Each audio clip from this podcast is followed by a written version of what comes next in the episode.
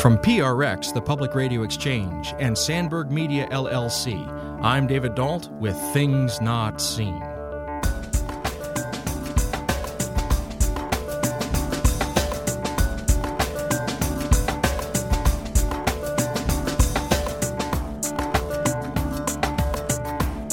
Encountering the Black Madonnas felt a little bit to me like what it must be for a white man to go into a Marvel movie and see himself as a superhero and then come out just, yeah, I can do this. I belong here. I have the power. Seeing these Black Madonnas felt like encountering a Black female superhero.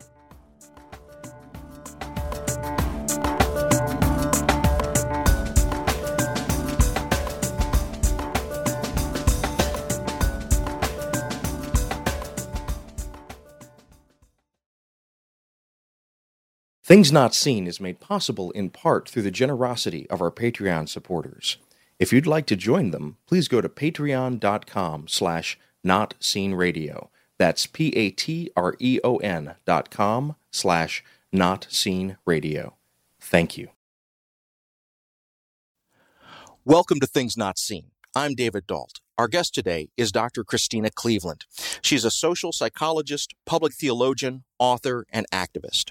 She's the founder and director of the Center for Justice and Renewal, as well as its sister organization, Sacred Folk, which creates resources to stimulate people's spiritual imaginations and support their journeys towards liberation. An award winning researcher and former professor at Duke University's Divinity School, Dr. Cleveland's work has appeared in magazines ranging from Essence to Christianity Today. She lives in Boston, Massachusetts. Today, we're discussing her recent book, God is a Black Woman. Dr. Christena Cleveland, welcome to Things Not Seen. Thank you. It's an honor to be here.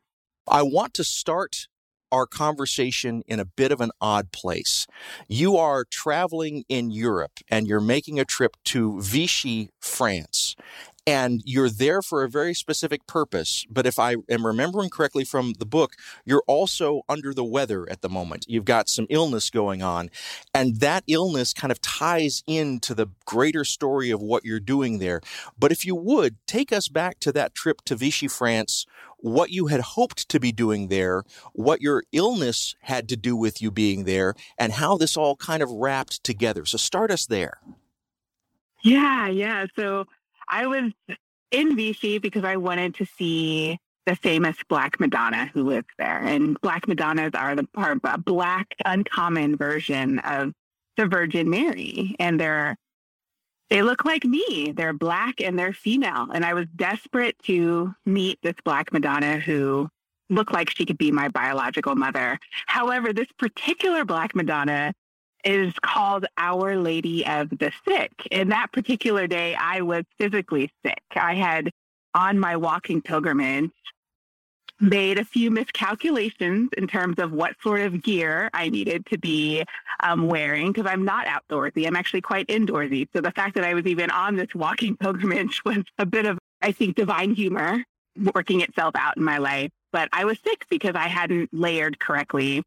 And I was starting to shame myself for being sick. Classic sort of white patriarchal move. Blame the victim. Christena, you should not have gotten sick. How dare you be a novice at this pilgrimage thing? How dare you make a miscalculation that's going to impact your journey? And as I looked deeper at that shame, I realized it was a shame that goes to the root, the kind of the core of who I was. Why was I struggling to love myself as a Black woman? Why was I struggling to get free from society's confines around Black women? And so part of my desperation to see Our Lady of the Sick was because I was bringing my, my human need to her, but also my deeper spiritual need that I needed to be made whole as a Black woman. You mentioned about these Black Madonnas that they looked like you. And I'm really struck by that in in particular with this story of your trip to Vichy because she not only looked like you, but she acknowledged I mean, in the informal title that you've just given her, Our Lady of the Sick, she was acknowledging not just your appearance, but your entire being. she was saying to you, and this is a theme that plays again and again in your book, God is a Black Woman.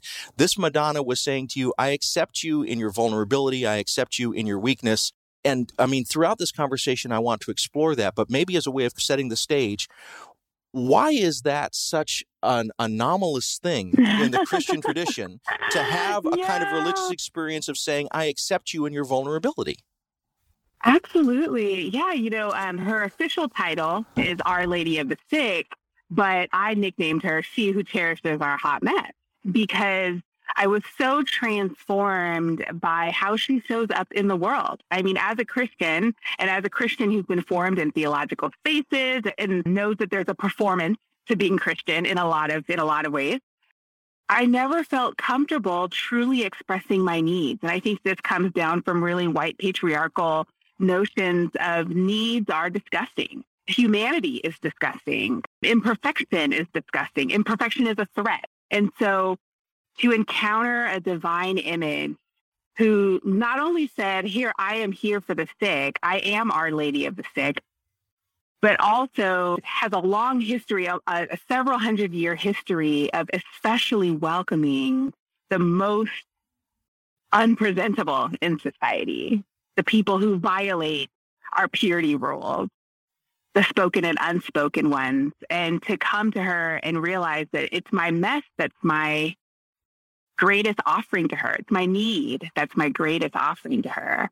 And I could bring her small needs. Hey, I got the sniffles and it doesn't feel good. And big needs, like I am completely broken down by this white patriarchal society that I vowed would never get to me. And here I am. Piece me back together. If you're just joining us, this is Things Not Seen. I'm David Dault, and we're speaking today with Dr. Christena Cleveland. She's a social psychologist, public theologian, author, and activist, and is the founder and director of the Center for Justice and Renewal, as well as its sister organization, Sacred Folk. Today, we're talking about her recent book, out from Harper One God is a Black Woman. Well, you just used a word, healing, that is both central to the journey that you're taking in and that you recount in your book god is a black woman but also that both this black madonna the the madonna of the sick but also other black madonnas that you encounter in your journey are offering to communities through the ages. And you mentioned that there's more than 400 of these black madonnas so maybe we should take a moment and make sure that our listeners understand what we're meaning by that term and what some of the history is there. So tell us a little bit about these black madonnas Absolutely. So the Black Madonna is is an uncommon Virgin Mary. There are probably millions of Virgin Marys around the world, and there are only about 400, 450 Black Madonnas. And so, but they're dark skinned.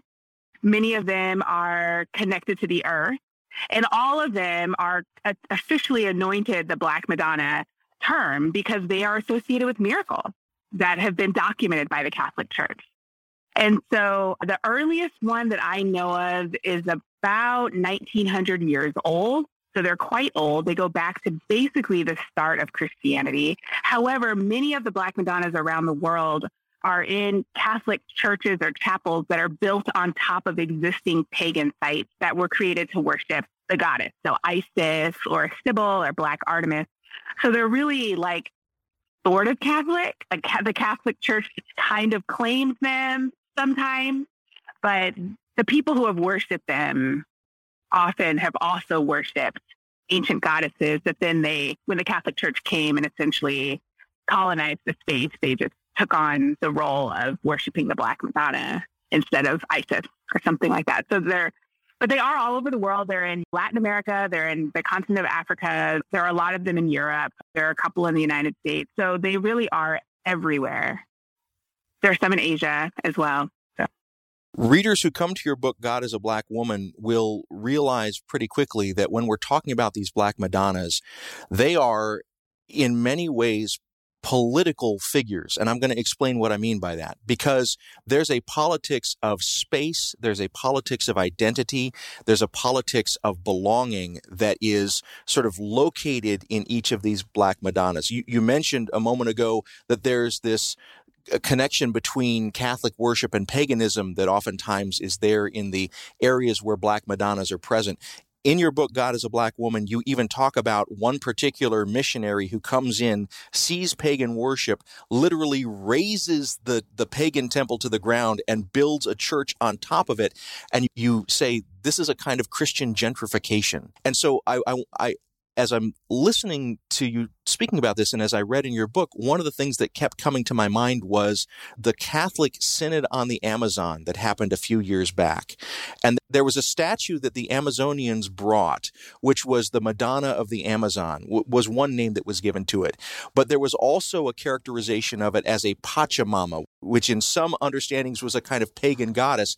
And there was a white man who literally took the statue and threw it in the Tiber River to, to cleanse the Catholic space of this. And so I'm interested in how Black Madonnas exist both within acceptable space and challenge acceptable space. So you're talking about this quasi acceptance help us to understand how these fit in the liturgy and, and, the space of the church.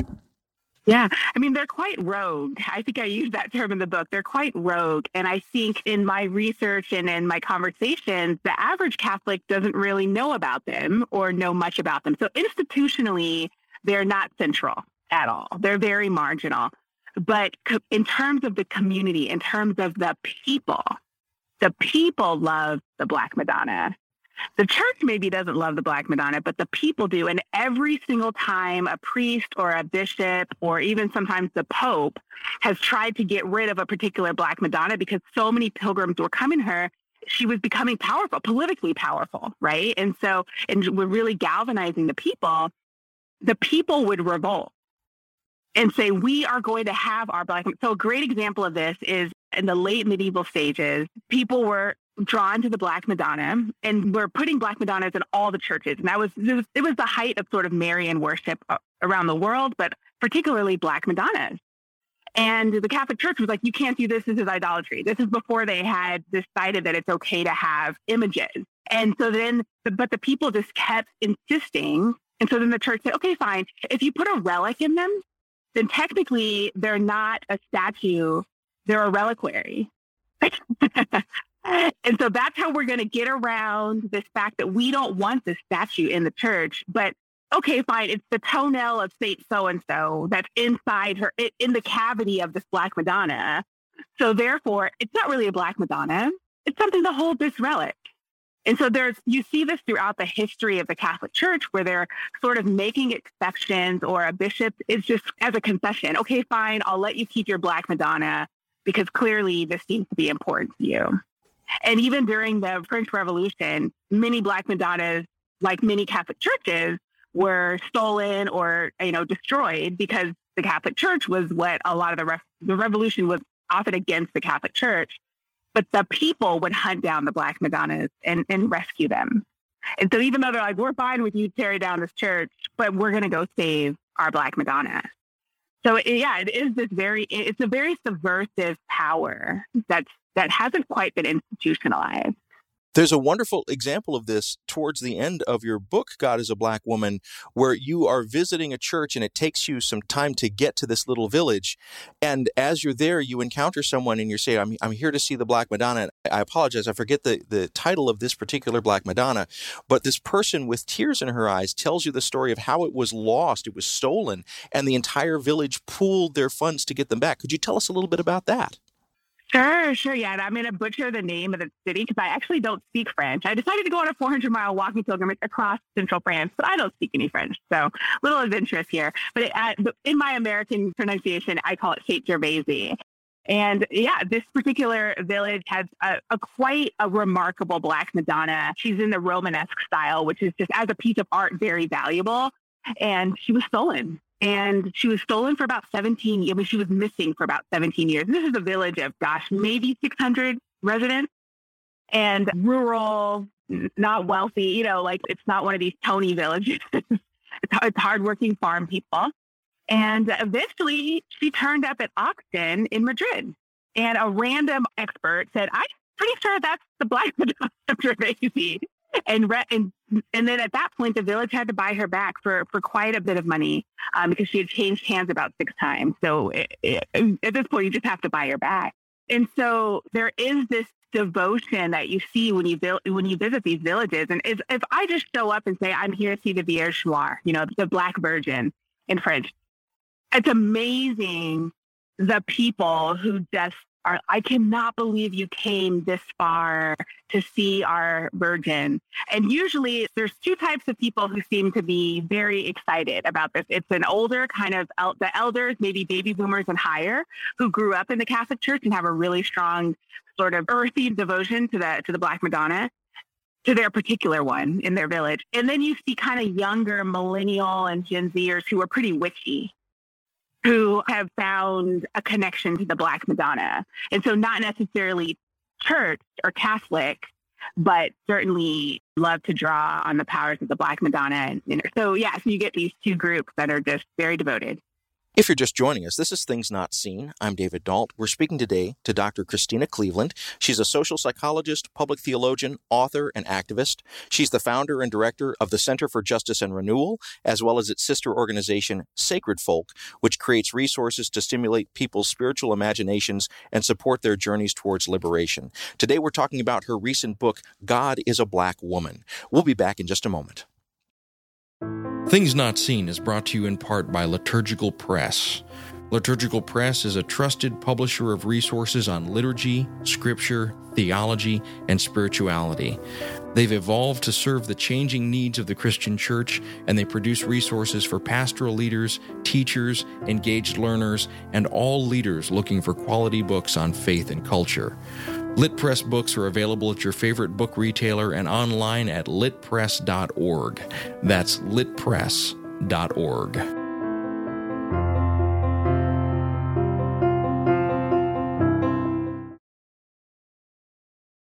Welcome back to Things Not Seen. I'm David Dault. If you're enjoying these conversations, please go to our website, thingsnotseenradio.com. There you'll find close to 10 years of these sorts of interviews and conversations, all available for free for your listening pleasure. We're speaking today with Dr. Christena Cleveland. She's a social psychologist, public theologian, author, and activist. She's the founder and director of the Center for Justice and Renewal, as well as its sister organization, Sacred Folk. Today we're talking about her recent book, out from Harper One God is a Black Woman. We touched on this in the earlier part of our conversation, but I, I want to reframe the focus of what we're talking about away from Black Madonnas, although they will certainly come back into the conversation, and more towards you as the central figure of this story going through the book God is a Black Woman. You used the word at a couple points, the word healing. And this is really a story of healing, not only for yourself, but also it's an invitation to healing to your readers. But as a way of setting that stage, help my listeners understand what it is that you and your readers might need to be healing from. Yeah. You know, the journey that led to God as a Black woman was really a journey of healing myself. Growing up in white patriarchal religious America really did a number on my little Black girl embodied soul. But I learned from a very early age, even though I spent a lot of time in Black church spaces, but I learned just as a little girl that what is sacred in our society is often defined by who we worship. And here in the United States, everywhere you go, you see a white male God, whether that's explicit, like white Jesus in a church or white Jesus in a museum painting, or implicit, like looking at the dollar bill and seeing in God we trust right next to George Washington, a white slaveholding male. And so, just throughout our entire society, we're given messages that what is sacred is whiteness and maleness, and what is profane is everything that's the opposite of that. And as a Black woman, the intersection of my body is often seen as profane. And I use the example in the book about how Black women who are dealing with capitalism, sexism, and racism who dare say, I need help, are automatically called welfare queens. And so just saying I, I have a need, I'm showing up as a human in this space is seen as as profane, as disgusting in our society. So I was awakening to this. A lot of it in the wake of Black Lives Matter and seeing how profane blackness is in the United States, and then also the Me Too movement and President Trump getting elected, seeing how profane femaleness is in our culture. And I just was desperate for images of the divine. As someone who's been formed in faith communities, I was desperate for images of the divine that looked like me as a Black woman related to my Blackness and spoke truth about my femaleness. And so, even though I'm a Black woman and this is my story, I think that we all need to heal from white male God. We all need to heal from the ways in which we've been taught that what is holy is this very particular embodied experience that really is a figment of our imagination because no one's perfect. No one is completely needless. No one is completely individualistic. And just all of the things that white patriarchy values. One of the things that you say in your book, God is a Black Woman, is you talk about the kind of hierarchies that white patriarchy creates. And you say, if we look analytically at this hierarchy, there's whiteness and maleness at the top, white femaleness below that, black maleness is perhaps below that. And then you say at the very bottom of all of these layers is black womanhood, black femaleness. And what you then say is so if we look to that as a source of liberation, if we look to that and liberating that experience, what happens is that everything else begins to become liberatory as a part of that. And so when I was reading that, and at many points in your book, my sort of first emphasis was thinking about Matthew 25 and Jesus saying, I'm going to show up. I'm going to show up in the sick. I'm going to show up in the imprisoned. I'm going to show up in all the people that you are saying that you don't want. And so as I'm making that kind of parallel, this, I'm not the first person. James Cone certainly made that long before I did that connection with Matthew 25 and black liberation. But as we talk about this as a liberative exercise, help my listeners to understand why it's so important to focus on black femininity in this, not just politically, but theologically. Yeah, absolutely. Well, one reason why is to help the historical Jesus come back into conversation with the American Jesus. I mean, if only the American Jesus had anything to do with Matthew 25. and so I think part of the problem of the way that we understand Jesus and Jesus' social location here in the United States is that right now he's so far from Black femininity. And Black femininity, theologically, if it were re-centered as this is actually where the divine is doing things, making miracles, speaking, being present in and through Black femininity, then we'll get a lot closer to what the historical Jesus was actually talking about. And so I think it's important for us to see the sacredness of Black women for sort of a sociological reason, like this, hey, this is the antidote to white patriarchy. But then for a theological reason, I know it's been freeing for me to start to see myself and other Black women as divine because then it opens up space for me to see all people as divine. For so if the people who are the most profane in society are made sacred, then we can actually start to see everything in society as sacred. And it heals us. It, it has the potential to heal us all.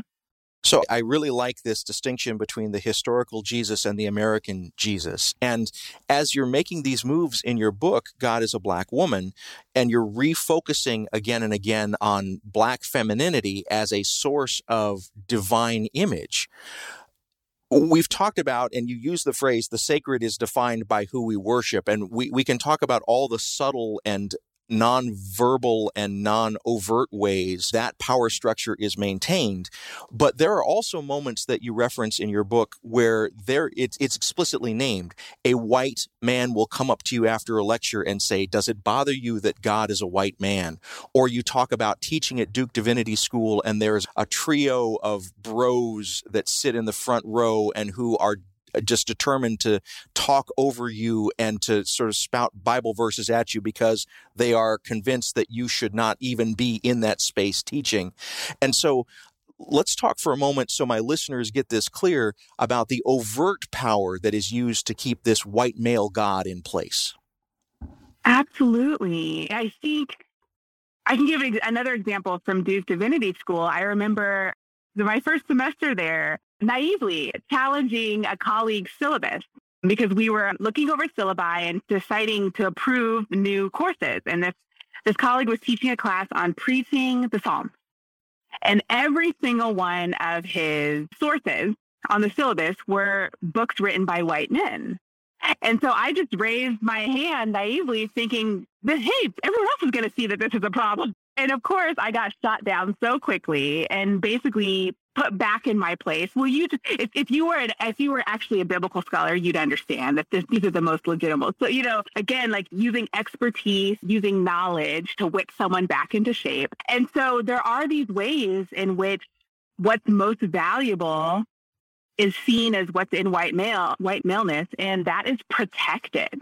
And if you challenge that, then you're going to either get students challenging you or you're going to get colleagues challenging you and putting you back in your place. And there were plenty of times when, especially when I was speaking much more in the Orthodox Christian world, where I would say, Hey, as a woman, I'm taking issue with the fact that I'm the only female speaker on this panel or something like that. And then again, it's like, well, you should just be thankful that we're even giving you a voice. So that putting you back in your place. And so this hierarchy is very explicitly protected. It's also implicitly protected, but you're right. There are some like explicit ways in which people use scripture or people use your lack of knowledge, which is interesting to, to even use lack of supposed knowledge with a woman because then you're basically saying, oh, see, you're just like Eve. You're easily deceived. You just don't really know what you're talking about. if only you were more pure, you would get it. So you do see that a lot. If you're just joining us, this is Things Not Seen. I'm David Dault. We're speaking today with Dr. Christena Cleveland. She's a social psychologist, public theologian, author, and activist. She's the founder and director of the Center for Justice and Renewal, as well as its sister organization, Sacred Folk. Today we're talking about her recent book, God is a Black Woman. One of the things that you say early on in God is a Black Woman in light of what we've just been talking about, these kind of overt and covert power structures that keep the white male god central in discourse, you just name it. You say, when we look at a black Madonna, a black Madonna is not concerned with orthodoxy. And I'm paraphrasing here, but a, a, black Madonna instead is concerned with black female experience as a legitimate source of theologizing. Now, I'd love to expand on that and have my listeners understand, particularly some listeners who maybe think that it's important to have all of your T's crossed and your I's dotted theologically in order to make God happy with you. Talk to us about the power of centering Black female experience as a theological locus. Yeah. I'm not the first to come up with this idea, though. This is what womanism is. Womanism is theology done from the center by centering Black women's experience. And so, you know, is it good news? Well, how we determine whether it's good news or not is not based on, oh, I just read Karl Barth. And according to Karl Barth, this is good news. Or I just read, you know, obviously you can find more more progressive thinkers. Oh, according to Miroslav Volf, this is good news. Womanists say, yeah, sure, we might read those folks. We care about theology as it's being done in the world. But what is good news is what feels good in Black women's bodies on the ground. And so womanist theology is really interested in what's happening on the ground outside of the ivory tower, that the practical application of this in Black women's lives. And so if it's not good news in Black women's lives, particularly the Black women that wouldn't even have access to the ivory tower. So not even my particular experience as a Black woman who has some privilege and access, but really the folks that are living in the world and don't have access to these spaces. And so I'm just stepping into that lineage. And that lineage actually goes back to even our enslaved ancestors who were like, yeah, you keep telling us about this plantation Christ.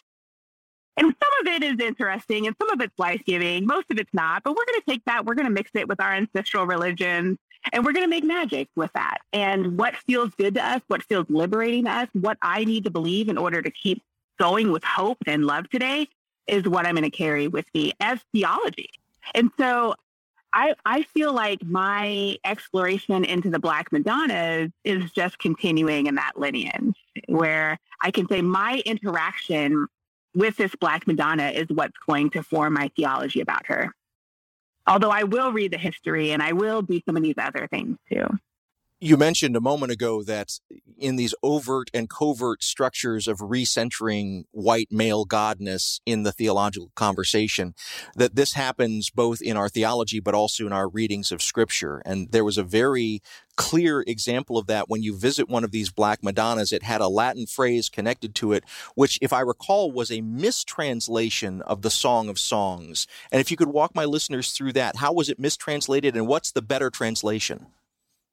Sure, sure. So that so the Black Madonna of Mund, who's called Our Lady of the Fountain, sits out in a courtyard and is a fountain. You know, there's a spout coming out of her loins.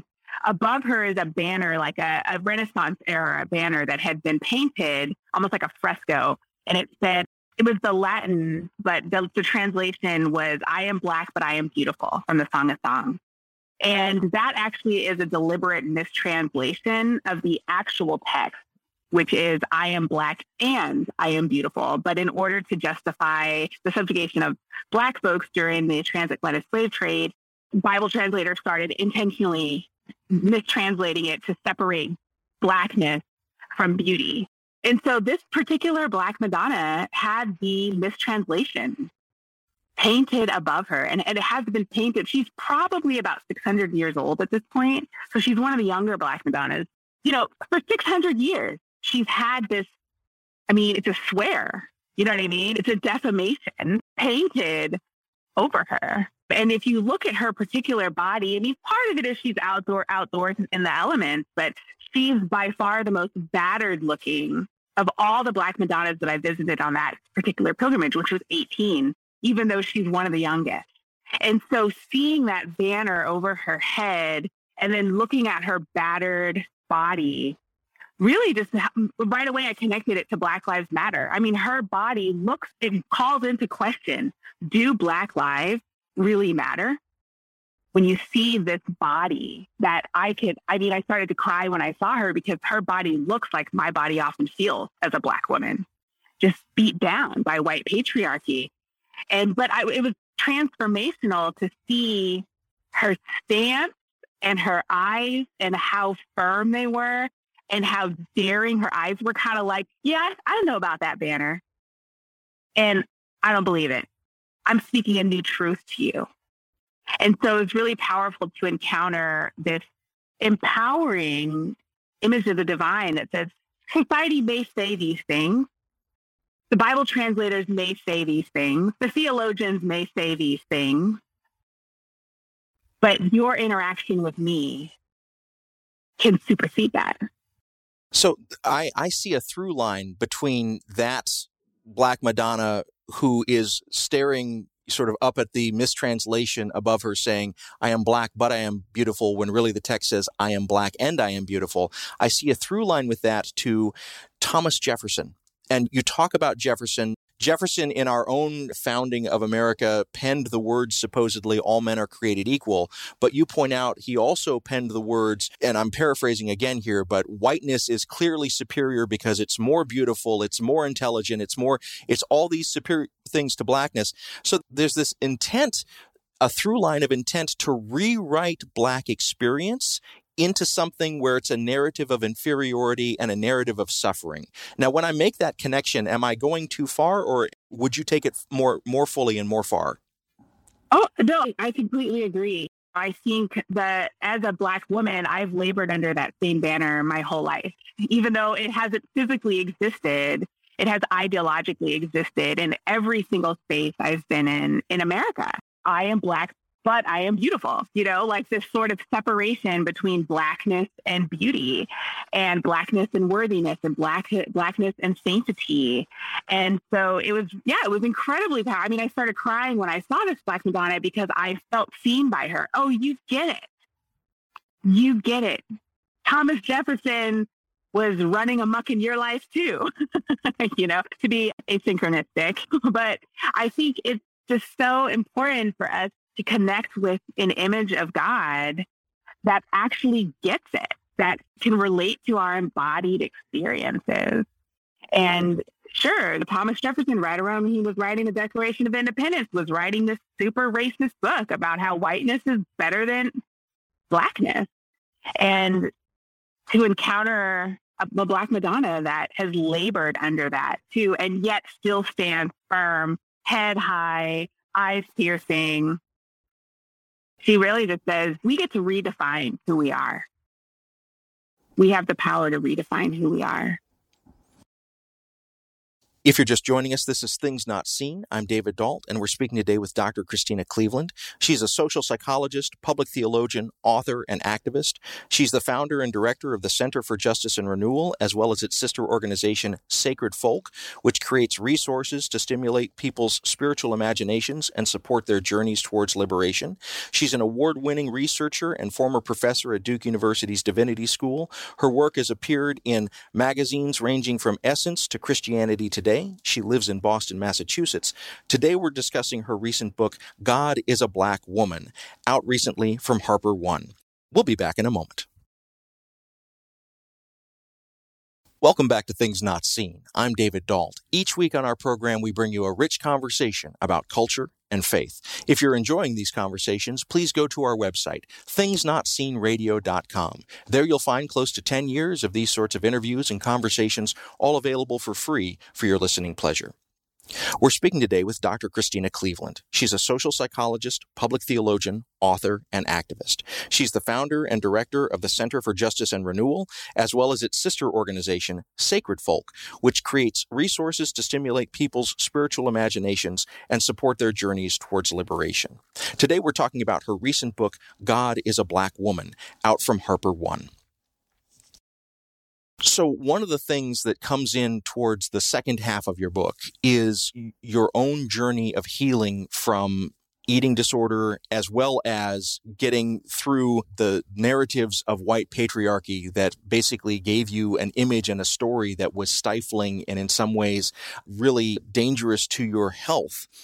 And one of the things that comes out from any kind of recovery is oftentimes what I'd call a kind of 12 step language. And I'm going to paraphrase it here. The God of your understanding becomes important in the first step of any 12 step or the first couple of steps of any 12 step. And so when we are talking about God being a black woman, we are making many statements on many levels, but one that needs to be affirmed in this is that this is a way of reclaiming a God of your understanding who could be part of your healing process. And so I, am wondering if you'd be willing to speak a little bit about those connections, about the imagery that we have of God, the way that we sort of uh, worship something and deify that thing and our own ability to be at home in our bodies and even to mm-hmm. heal our bodies. Mm-hmm.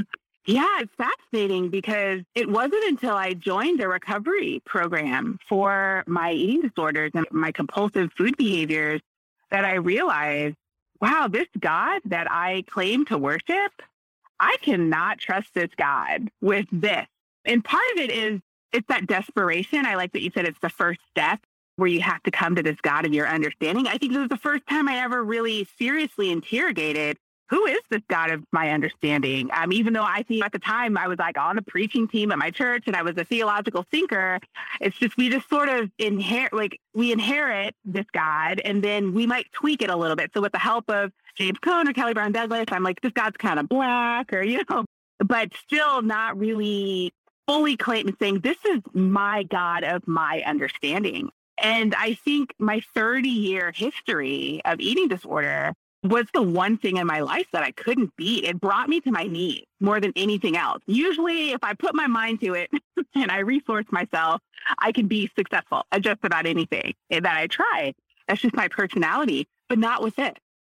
It was so, and, and maybe in part because it had to do with my body but it just felt so all encompassing. Everything I had tried had failed. All my discipline had failed. Every, it was just like, I need help. And that's when I realized, okay, I need to call in an entirely different God because the God that I've inherited, that I've tried to revise a little bit, renovate a little bit, at the end of the day, I don't trust that God. I don't even like that God. And that God is actually the cause of all my all these problems. Like I hate my body and I'm ashamed of who I am because of this God. and so it felt incredibly freeing to be part of a spiritual community that gave me license in a womanist way. You know, hey, find a God that feels good in your body and feels safe in your body and empowers you to be as kind to your body as possible. Find that God, which is like a classic womanist pathway to theological truth. And it was so powerful for me in my recovery program to say, yeah, I need a God who is a Black woman, not just a God who listens to me as a Black woman, like maybe a male Black Christ would, or not just a God who sort of gets what I'm doing, which is what the white feminist goddess would do, but really a God who walks through this world in a body like mine and knows why it's so hard for me to love my body and has the power to heal me from all of the conditioning that I've inherited about my body and food and worth and attraction. And so it was huge. It was so huge. And I don't think I ever could have gotten to that point of desperation without something like an eating disorder where I was just like, okay, I've tried everything. And the white male God way is to just keep resourcing yourself, just keep getting experts, just keep doing research, just know more things, know more things, master yourself. And I had tried that. And I was like, there has to be another way. This is the way of surrender. Well, then if I'm going to surrender, like actually surrender, then this better be a God that I feel comfortable with.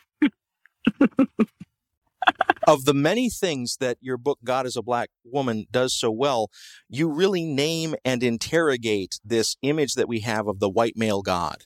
And one of the things that you point out, and again, I'm paraphrasing, so forgive me if I get the wording wrong, but it's the white male God is a God of discipline and a God who is uninterested in our pain. And in fact, if we were to name our pain or our vulnerability, we would immediately fail the discipline that this God is calling us to one of the things that you just said was that you had come to a point with your own eating disorder where your discipline had failed. But you named this earlier in the conversation that these Black Madonnas, one of them you've rechristened the Madonna of the Hot Mess. And this becomes very apparent throughout your book is that as you are coming to these various locations where these Black Madonnas are, you're feeling a reaffirmation almost in that Mr. Rogers language that you're loved for who and what you are, not for what you're doing or what you or your discipline. And what I really love about this is that there are several points where that causes your body to go past barriers and literally hug these Madonnas. And I, I want to hear about transgressing the boundaries to go and hug these Madonnas. What is that like? Yeah. Yeah. It, I, I think encountering the Black Madonnas felt a little bit to me like what it must be for a white man to go into a Marvel movie and see himself as a superhero and then come out just, yeah, I can do this. I belong here. I have the power. Seeing these Black Madonnas felt like encountering a Black female superhero. And so I, as soon as I realized, oh, wait, I'm sacred too. Oh, wait, my voice matters too. Oh, wait, my needs matter too.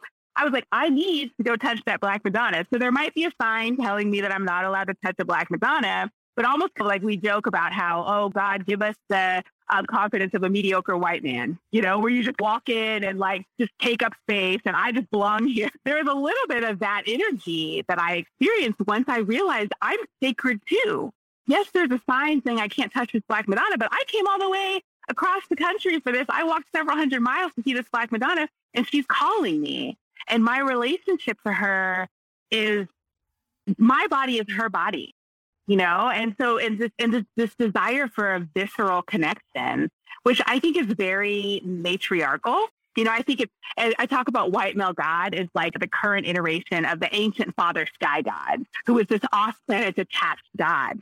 Whereas the sacred black feminine, the black Madonna, is immanent And so I imminently wanted to, my spirituality was then immanent It just made sense well, this is an immanent God. Well, there should be some touches, whether it's a tree that I'm touching that represents her, or the soil, or rain from the sky, or there's an actual statue right here in front of me I want to touch. And so I did disregard some some signs a few times, and sometimes I sometimes the signs were bluffing, sometimes they weren't, and I learned that lesson the hard way. but I'd say the majority of the signs they're bluffing. Yeah, I. If you're just joining us, this is Things Not Seen. I'm David Dault, and we're speaking today with Dr. Christena Cleveland. She's a social psychologist, public theologian, author, and activist. She's the founder and director of the Center for Justice and Renewal, as well as its sister organization, Sacred Folk. Today, we're talking about her recent book, God is a Black Woman. Well, as you're telling these stories about transgressing barriers to come close to this image of someone who identifies with you and with whom you can identify, and the healing that comes in that, both in your book and also in this conversation, one of the images that comes to mind is this gospel image again and again of the woman with the issue of blood. And for those who haven't read that that story in a while. For 12 years, she has had a hemorrhage that basically is keeping her from participating in public life. But there's this one day when Jesus is walking through the crowd and she braves going into the crowd to literally just touch the hem of his garment and to be healed. And he calls her out and he names her, but he also reframes her back into the community. And so one of the things that really struck me is that as you're going past these barriers into some danger because at one point the police get called out. You actually begin your book this way. So there is a real risk in doing this touching. Help me to understand what it was that changed in you as you actually embraced the feet or kissed the feet of these various Black Madonnas. Help my listeners understand what in you began to heal. Yeah. Well, it's helping me to really connect God with the body. I think because of the the way that I was taught to fast and pray when I was five to God. And so really denying my body as a pathway to spirituality. And then also just the way that we, you know, white male God in the US operates like Father Sky God, detached, off planet, not concerned with human anything. It's particularly the human body. I love the way the black poet who's now deceased, Ntozake Shange, says, we need a God who bleeds. Like we need a God who interacts with the world the same way that this woman who'd been bleeding for 12 years had a God who's who has a body and and allows their body to speak about their experience in this world. And so when I got a chance to touch the Black Madonnas, I was able to, to heal my own spirituality of body and to see my body as a sacred source of my theology and of spiritual exploration and to, to do what you know we're invited to do in the new testament which is to see our body as the actual temple of god which it's so as i went down this path there's so much in scripture that supports this it's just we have created an entire monster of Christianity that is disconnected from historical Jesus and disconnected from this idea that our body is actually the temple of the Holy Spirit. But touching a Black Madonna helped me to really see her body is sacred. Her body looks just like mine. Therefore, my body is sacred. Therefore, my body really is a temple. My body is a cathedral. I actually don't need to be with her in order to be sacred. I am inherently sacred. But that initial connection helped me to see my own sacredness. And it's kind of like, you know, with attachment theory and little like little children growing up, as we go and explore the world, we want to go back to that source of safety to remind us of what's true. I think going and touching these, touching their feet, hugging them was helping me to remind myself of what is true about myself, which is that I am sacred. And I had been out wandering in white male God's world for a long time, like a little toddler, and I was scared and I was remind I needed to be reminded by by mom. It's okay. What you know is true is actually true. This is so helpful and powerful for me on several levels. So following wisdom that I have gotten from reading James Cone and Kelly Brown Douglas and others that you've named in this conversation.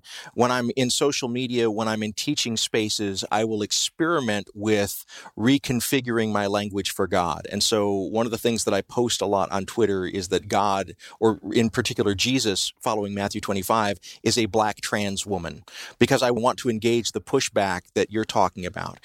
But I am not necessarily having the bodily connection that you're talking about when I make that kind of statement. And so this for me is, is helpful to connect some dots that maybe were missing in my approach to this.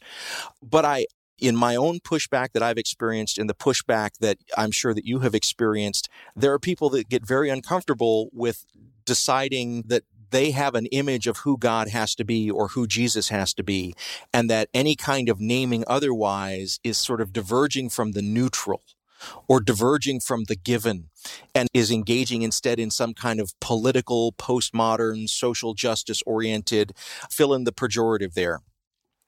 And I'm wanting to get to the point where I no longer am concerned with that kind of pushback. I have a sense that you have stepped away from being concerned with that kind of pushback. You suggest that at several points in your book, God is a Black Woman.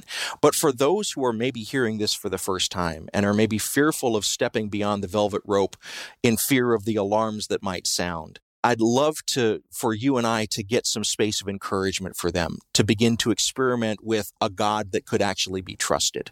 Help us to get some language for that. Yeah, I think, you know, something that I've thought about that didn't make it into the book is just how Jesus often said things and did things that elicited that sort of pushback. And Jesus pretty much spoke almost exclusively in like poems, riddles, and like musings. and very rarely said anything that was linear and airtight and was consensus, right? Like, and what was, but what was interesting about Jesus and the people is that many people were uncomfortable to walk away or get so in their feelings that they couldn't hear. But the people who were able to be present they're the ones who stuck around for the miracle.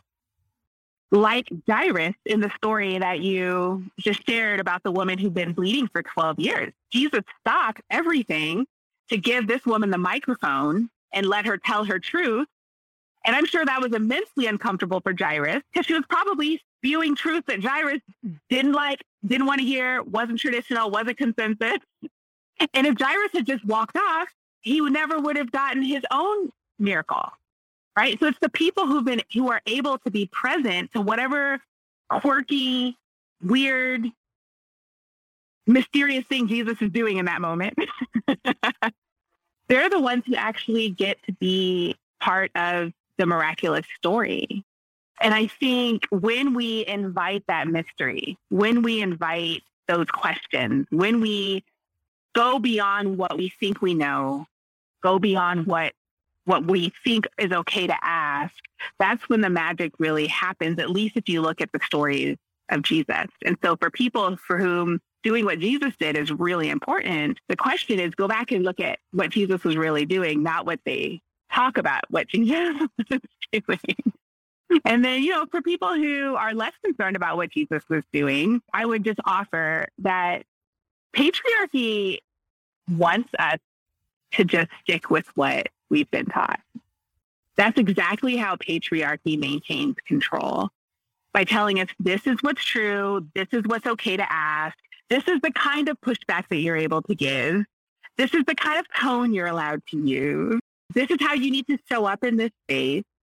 That's exactly how patriarchy maintains its power. And that's what it did for me for years. I had these questions burning within me since I was a little girl, but I learned very early on you'll be punished either physically or socially, you will be punished if you step out of this path that we've given you.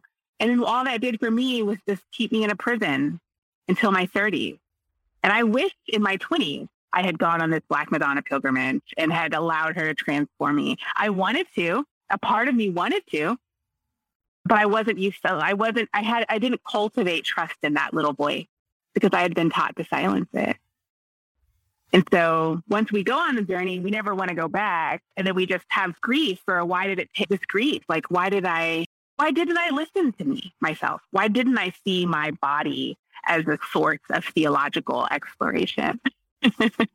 now that you're on the far side of this theological exploration, and now that you're on the far side of this pilgrimage where you've gone and visited these 18 Black Madonnas and written this book, and now that you've sort of reconnected in a deeper way to a God that you can trust, if you're willing, I'd love to hear a little bit about your healing and where you find yourself right now, both physically and spiritually. Yeah, absolutely. Oh, well, I'm more connected to my body than I ever had been. And that's a plus. And sometimes it feels like a minus because it's like, yay, I'm connected to my body. And it's, oh, now I feel all the things. and they're being in white male God's world, which is very numb, sometimes feel safer until you develop tools to be with your feelings. So I'm in very much that, almost like a little kid where sometimes I find myself having tantrums because I'm three emotionally and I don't quite know, okay, how do I sit down and name the feeling in my body and what's the deeper need and how can I explicitly ask for that need rather than just being resentful at the people around me for not reading my mind. so in some ways I feel like relationally and emotionally I'm a little kid and I'm just learning how to express myself in a healthy way that helps people connect with me. So I'll say that. And it's a joy and it's also a challenge.